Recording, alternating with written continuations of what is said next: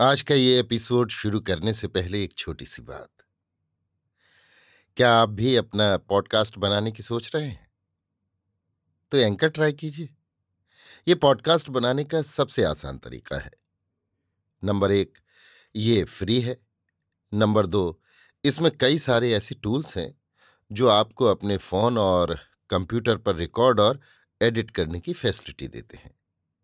Number तीन आप अपने पॉडकास्ट को डिस्ट्रीब्यूट भी कर सकते हैं, जिससे इसे स्पॉटिफाई और दूसरे प्लेटफॉर्म पर सुना जा सके।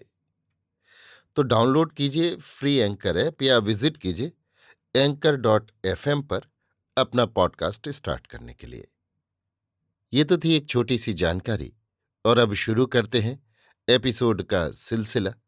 तो आज के एपिसोड में लीजिए सुनिए नापार्थ सारथी के लिखे उपन्यास ये गली बिकाऊ नहीं है का? भाग नौ, मेरी, यानी समीर गोस्वामी की आवाज़ में।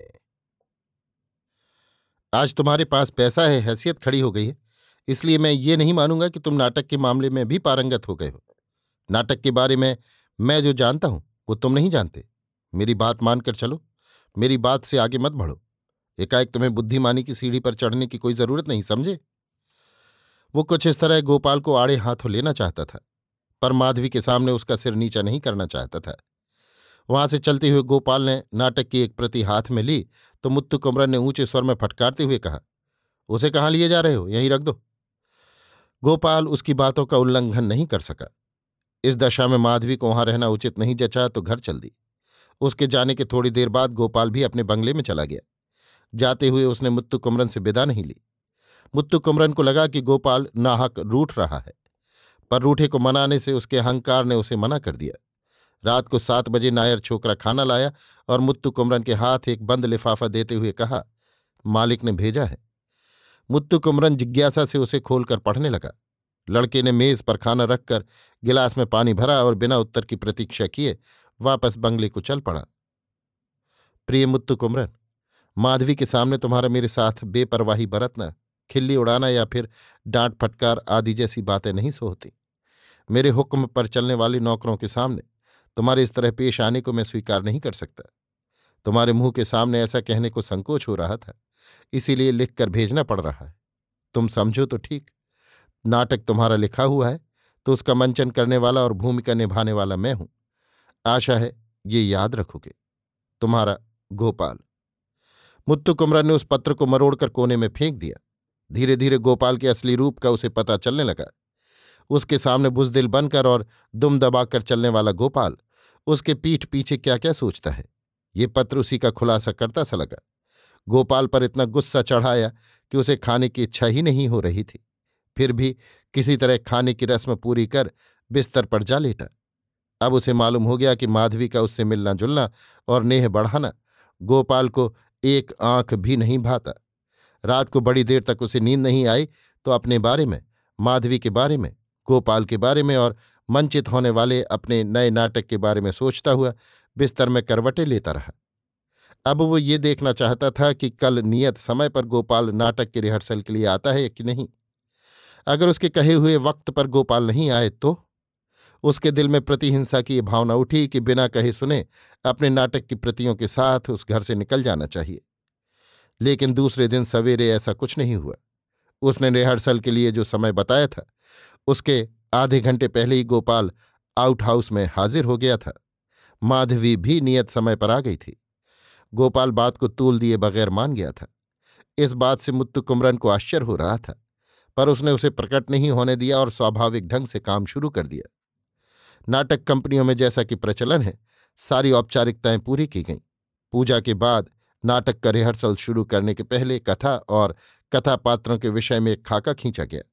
फिर पात्रों की सूची देकर गोपाल से कहा कि उनके सामने अभिनेताओं के नाम भर दे।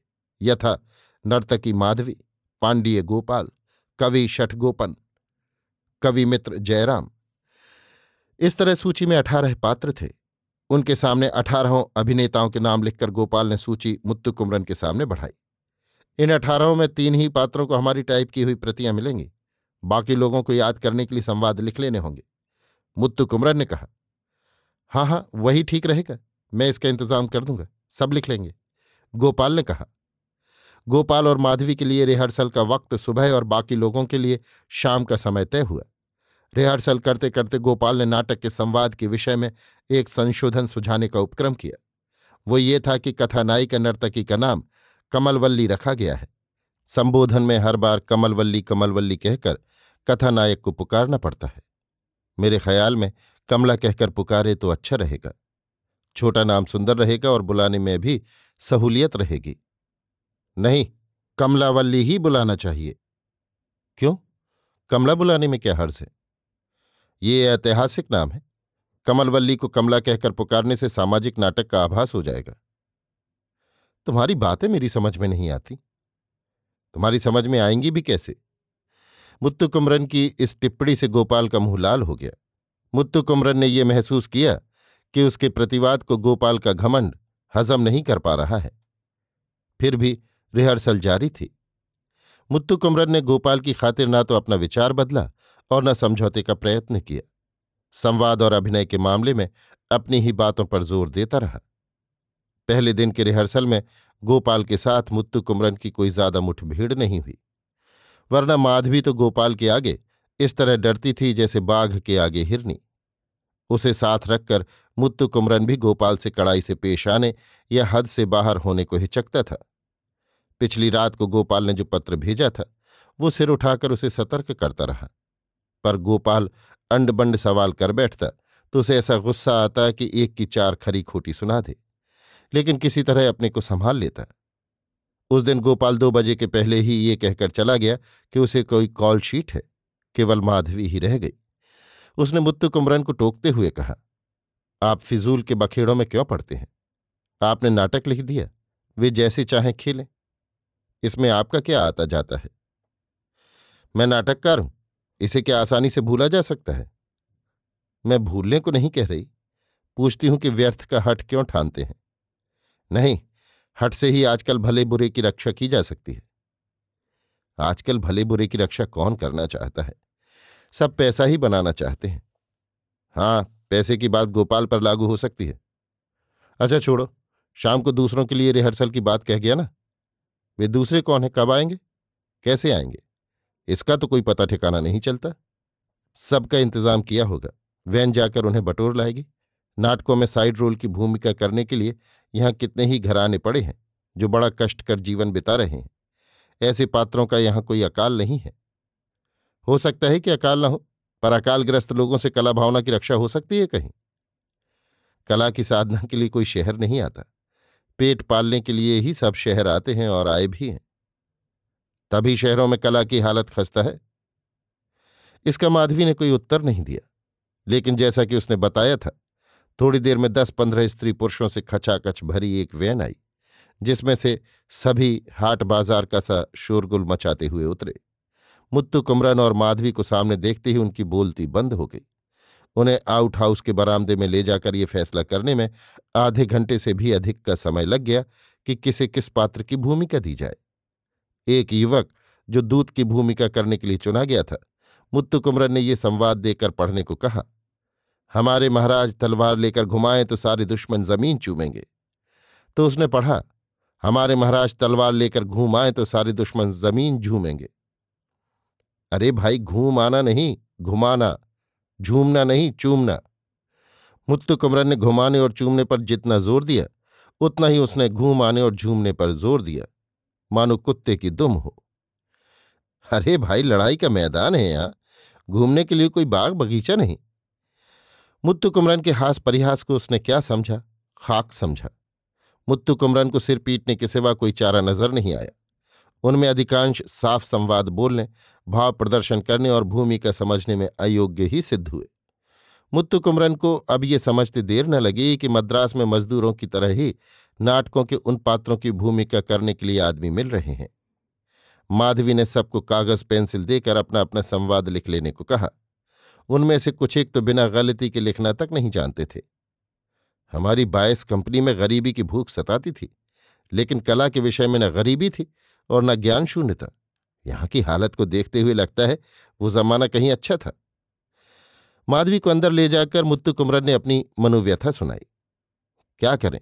यहाँ की हालत ऐसी ही है। कष्ट भोगने वाले ही इस तरह काम की तलाश में आते हैं। कला की साधना के मुकाबले इस क्षेत्र को आने वाली जीविका का साधन मानकर ही अधिक है। माधवी ने कहा, रिहर्सल के समय मुत्तु कुमरन ने उन अभिनेताओं में एक और तरह के संक्रामक रोग को फैले हुए पाया।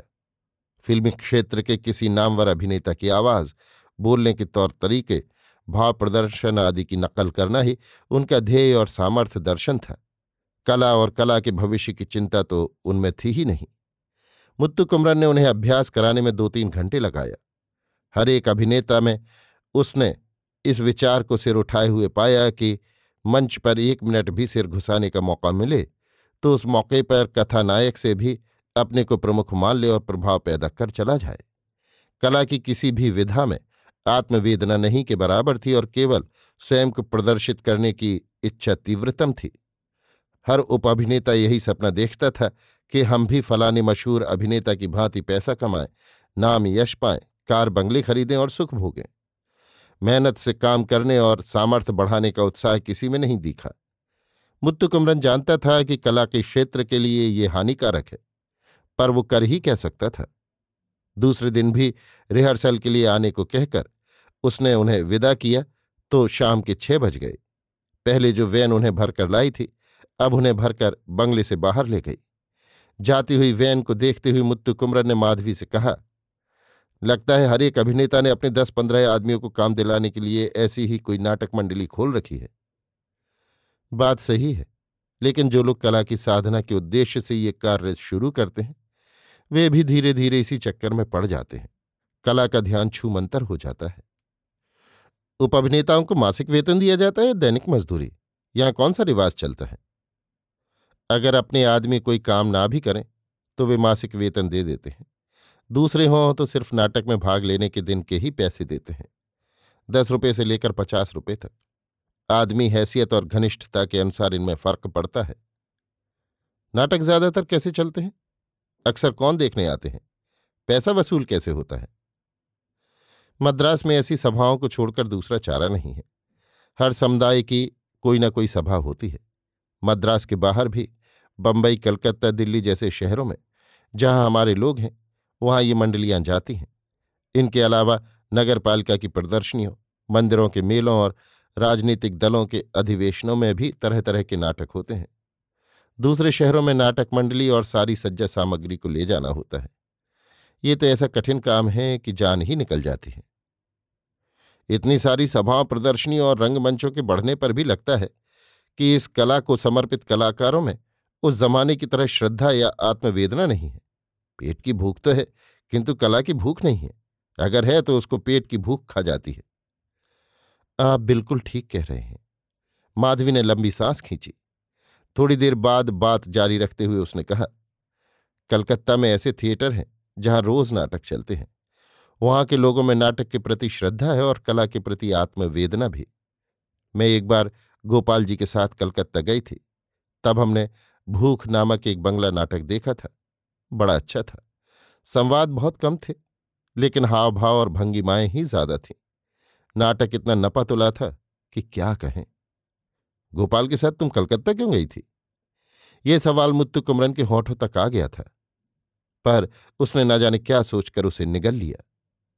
थोड़ी देर तक दोनों में कोई बातचीत नहीं हुई और मौन छाया रहा। गोपाल के साथ अपने कलकत्ता हो आने की बात कहने की क्या ज़रूरत थी? माधवी अपनी भूल को महसूस कर कुछ क्षणों के लिए सिर झुकाए, चुप बैठी रही। मानो कोई कलाकार अनजाने ही बाजे में बेसुरा तार छेड़कर शर्मिंदा हो। श्रोता तो यहाँ और भी असमंजस में पड़ गया था। इस दमघोटू वातावरण से छूटने के विचार से माधवी ने बात बदलकर कहा, कल हम दोनों का रिहर्सल तो सवेरे ही है ना? दिन तो बहुत कम बचे हैं। किसके लिए दिन बहुत कम है? नाटक मंचन के लिए? मंत्री ने तो तारीख दे दी है ना। नाटक के मंचन से बढ़कर मंत्री के डेट पर ही सबका ध्यान केंद्रित रहता है। कसूर हो तो माफ़ कीजिए, मैंने उस अर्थ में नहीं कहा। चाहे किसी माने में भी कहो, लगता है कि आजकल कोई कला कला के लिए नहीं, बल्कि मंत्री महोदय की अध्यक्षता और अखबारों में खबर छपने के लिए ही है। एक और बात बड़ी विनम्रता से कहना चाहती हूँ। आप बुरा न माने तो कहूँ। बात न बताकर इस तरह कहती रहोगी तो मैं कैसे जवाब दूँ? आपको गुस्सा नहीं करना चाहिए, सब्र से सुनना चाहिए। मुझे संकोच हो रहा है कि मैं अपनी वो बात कैसे शुरू करूँ। अच्छा हुआ कि आज पहले दिन की रिहर्सल में वैसे कुछ नहीं हुआ। कुछ नहीं हुआ का मतलब? कुछ नहीं। रिहर्सल के समय गोपाल साहब मेरा तन स्पर्श करें या मुझे छेड़ें तो मैं ना तो उसका विरोध कर सकती हूँ और ना ही मुँह फेर सकती हूँ। आपको इसका बुरा नहीं मानना चाहिए। मैं एक अबला हूँ। आपको ये नहीं समझना चाहिए कि अपने स्पर्श करने वालों को मैं भी छूना चाहती हूँ। ये कहते हुए माधवी की आवाज़ ऐसी रुंध गई, मानो रो पड़ेगी। उसके सजल नेत्र गिड़गिड़ाते से लगे। उसने उसे घूर कर देखा। उसकी विनती में सतर्कता और सुरक्षा की भावना नज़र आई। उसकी सतर्कता ने यह भी स्पष्ट कर दिया कि वो उस पर अपना दिल न्यौछावर कर चुकी है और उसके प्यार के बंधन में बंध चुकी है। उसकी बातों में बच्चों की निरीहता और स्त्रियोचित भोलापन देखकर वो खुश हुआ। उसे गौरव सा महसूस हुआ। उसके जी में आया कि उसे आड़े हाथों ले। उस पर गुस्सा उतारे या कि उसे दिलासा देकर दिल से लगा ले। उसकी ओर आँखें उठाकर उसने दोबारा देखा तो उसकी गिड़गड़ाती आँखें डबडबा आई थीं। अभी आप सुन रहे थे नापार्थ सारथी के लिखे उपन्यास, ये गली बिकाऊ नहीं है का भाग नौ, मेरी यानी समीर गोस्वामी की आवाज़ में।